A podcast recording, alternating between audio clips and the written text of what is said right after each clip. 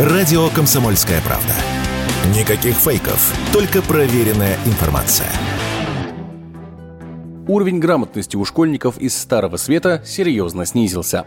Таковы результаты исследования, проведенного Организацией экономического сотрудничества и развития. Тестирование среди подростков проводится каждые три года с 2000-го. Проверяются знания в области математики, естественных наук, а также навыки чтения.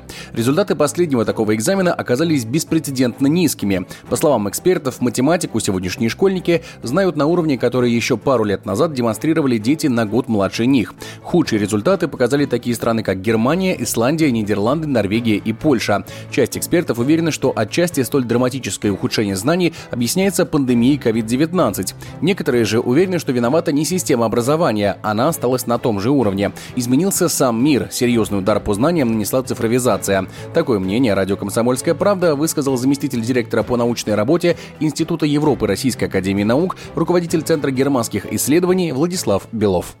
Ни учебники, ни методологии, ничего не поменялось. Дети поменялись, родители поменялись, общество поменялось, интернет, цифровизация и так далее. Уже не надо уметь писать, не надо ничего искать э, самому. Все тебе дают. Поэтому это комплексная вещь. Это просто к тому, что это не связано с системой образования, а связано, на мой взгляд, с новым поколением, выросшим в новых условиях. И это касается не только детей. Я думаю, что если вы провели бы э, аналогичный уровень грамотности закончивших высшее учебное заведение, результаты были бы тоже плачевные.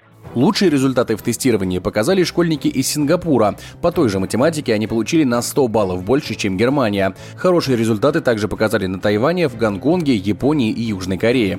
Подростки из этих стран опережают своих ровесников в среднем на 3-5 лет, подсчитали эксперты. Однако, как утверждают специалисты, это говорит не столько об уровне знаний, сколько о том, что дети в этих странах более усидчивы и учат их именно для сдачи экзаменов. Такое мнение радио «Комсомольская правда» высказал руководитель Центра изучения стран Дальнего Востока в Санкт-Петербурге Кирилл Катков образование в соответствующих странах это, как бы сказать, такой глобальный ЕГЭ. Основная цель заключается в том, чтобы научить людей правильно отвечать, а вовсе не мыслить корейские школьники очень часто выигрывают разные международные олимпиады по точным наукам. Где знаменитые нобелевские лауреаты из Южной Кореи? Их нет. Но, безусловно, за счет того, что в соответствующих странах Дальнего Востока бешеная конкуренция, это, безусловно, определяет более высокие результаты, которых добиваются, по крайней мере, на среднем уровне ученики в соответствующих странах.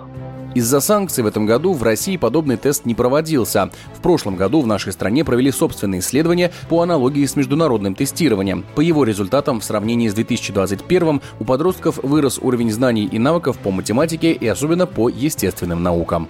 Егор Волгин, радио «Комсомольская правда».